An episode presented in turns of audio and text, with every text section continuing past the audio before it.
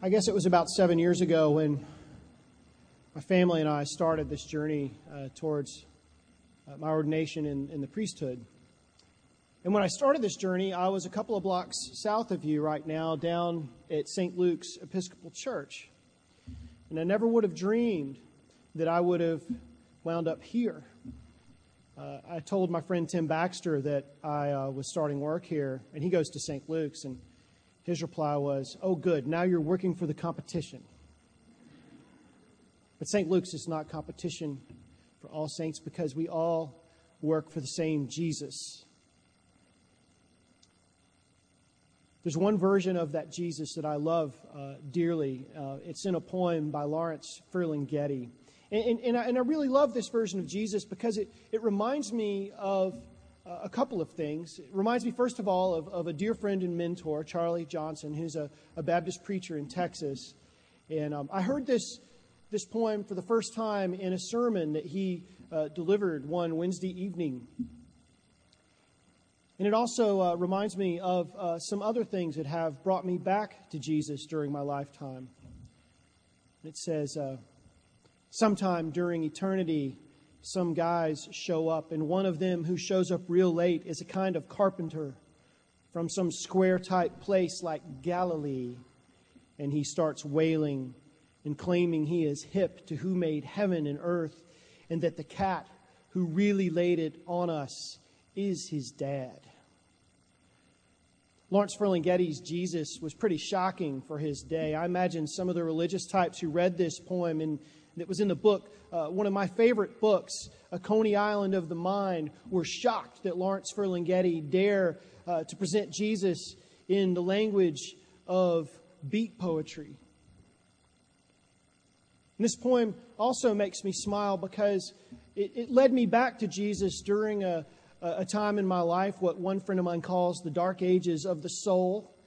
Yes, that period between the ages of 17 and 20 when you go off to college and you take your first religion class and you're uh, confronted with the inevitable agnosticism that always strikes you at that age.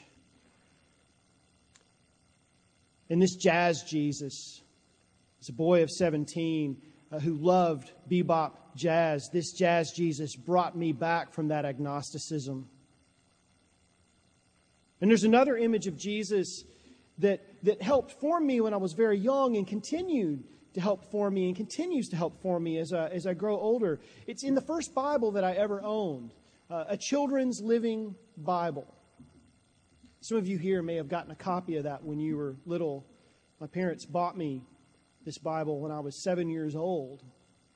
And if you've never seen one before, it's, it's full of these gorgeous illustrations of Jesus hanging out with little children. In one of my favorite pictures, Jesus was sitting on a stump or a rock or something, and little children were gathered around him, and one of them was sitting in his lap. And of course, these were little children dressed in beautifully uh, clean, pastel colored uh, tunics and headscarves. Jesus, his beard freshly shaven, looking remarkably Anglo Saxon.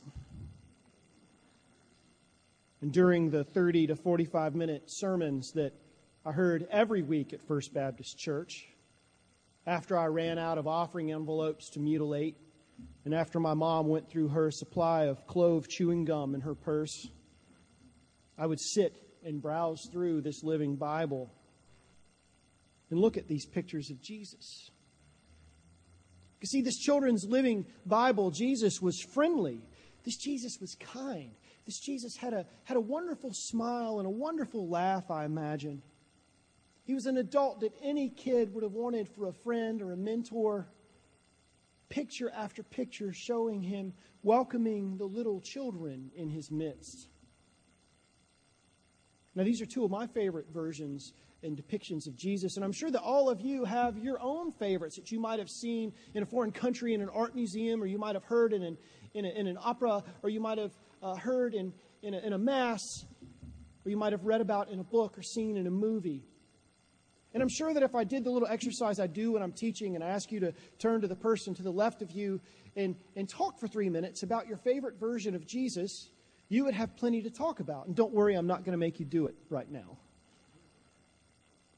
We all have our versions of Jesus that are close to us personally, that draw us closer to Him, that give us inroads to learning more about Him, that help form us as Christians and continue to help form us as Christians. However, sometimes these pictures of Jesus that we form in our imaginations, that are inspired in our minds by art, sometimes can uh, be a little dangerous for us, I think, because they can help us to create a Jesus in our mind who is a little too comfortable, a Jesus who is a little too agreeable, a Jesus who is a little close to our culture in our present day. Jesus and his disciples remind us today that constructing our own personal Jesus can be a problem for the kingdom of God.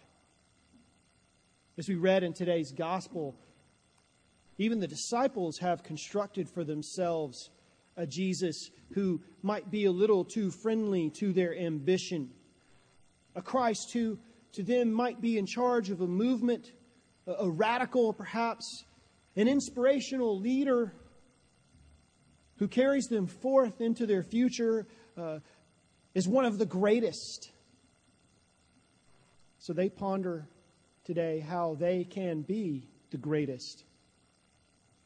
And the funny thing about this passage is, is that in spite of the fact that Jesus alerts them to where they are headed, you know, they are headed to Jerusalem, where he tells them today in explicit terms that he is going to face death and that they are all going to probably meet with some kind of unpleasant end, that he, in fact, will be killed when they wind up in Jerusalem. In spite of all this, they're arguing about who is going to be the greatest disciple of this Christ.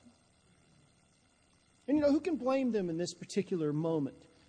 Because Jesus, in, in recent days, has been a remarkable healer. He's been a preacher. He's been a teacher.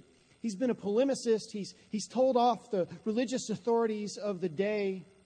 He's been a prophet and a miracle worker. He ra- he's raised people from the dead. He's uh, given sight to the blind and giving hearing to the deaf. He's had nature at his command. And he's been a wise and merciful judge. So it's no wonder that their ambition was inspired because he was showing a lot of greatness. Their confusion is fairly understandable because each of them are now aspiring to share in this glory, to share in some of these traits that he has, to share in some of this power, maybe even to share in some of this divinity that shows forth from Jesus. And I love the moment when he catches them arguing. They get really quiet all of a sudden. And Jesus, ever the teacher, does something entirely shocking in their day. See, he doesn't shush them with a rebuke or call down storm clouds to show them who, in fact, is the greatest, to, to shut them up. No. No, I, I, picture, I picture this too. He sighs, and I think he sits down, it says, and he calls over a child, which I like to think that it was a little girl. In, in the text, it says it's a little boy, but I like to think perhaps it was a little girl. And calling over that child was a very shocking act for his day. Because, see, children uh, in, in, Christ's day were lower than slaves. They, they were lower than farm animals, really. They were nothing. They were nobody, really. They were, they were merely property, and you, you waited for them to mature enough so they could be of some use. They could, uh, they could handle a plow, or they could uh, tend to a crop, or they could take care of farm animals or fetch a bride price and do something for you. So he takes this child and he places this child among the disciples. And he declares to them to welcome this child, this, this nobody, to welcome this person who, who, who is not thought of as quite human, is not only to welcome him, but to welcome God herself. Shocking, scandalous. No, Jesus tells them, uh, I'm not the sum total of all my miracles. I am not, in fact, the ringleader of a movement. I am not, in fact, a radical. I am found here in this nobody. My greatness is found in how and where we place these nobodies in our lives. Of course, this gospel calls us to do what we can and do what we must for the, the poor and the oppressed and the imprisoned, the nobodies who surround us and whose needs are infinite. And many times we in the church do a pretty good job at it, and sometimes I think that we fail miserably. However, I, I think there's a little bit more to this gospel because I think that we are called as individuals and as the church to stop constructing our own personal Jesuses that are, that are too comfortable to us and too agreeable. We are called to challenge these comfortable images of Jesus, gentle Jesus, meek and mild. We are called to begin doing the risky business of looking outwardly for Jesus around us and among us.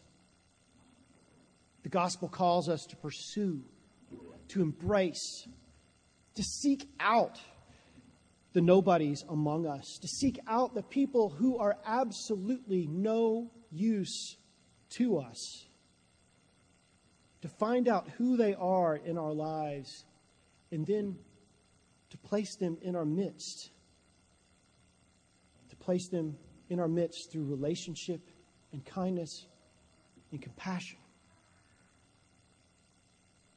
When we do this, we are no longer being formed by neatly constructed, personal, meek, and mild versions of Jesus, but by a Jesus amongst the crowds of nobodies. Nobodies who are awaiting our embrace, nobodies who are awaiting our welcome. When we do welcome the nobodies, Jesus tells us today, we welcome God to our midst and then, perhaps, we can be the greatest. Amen.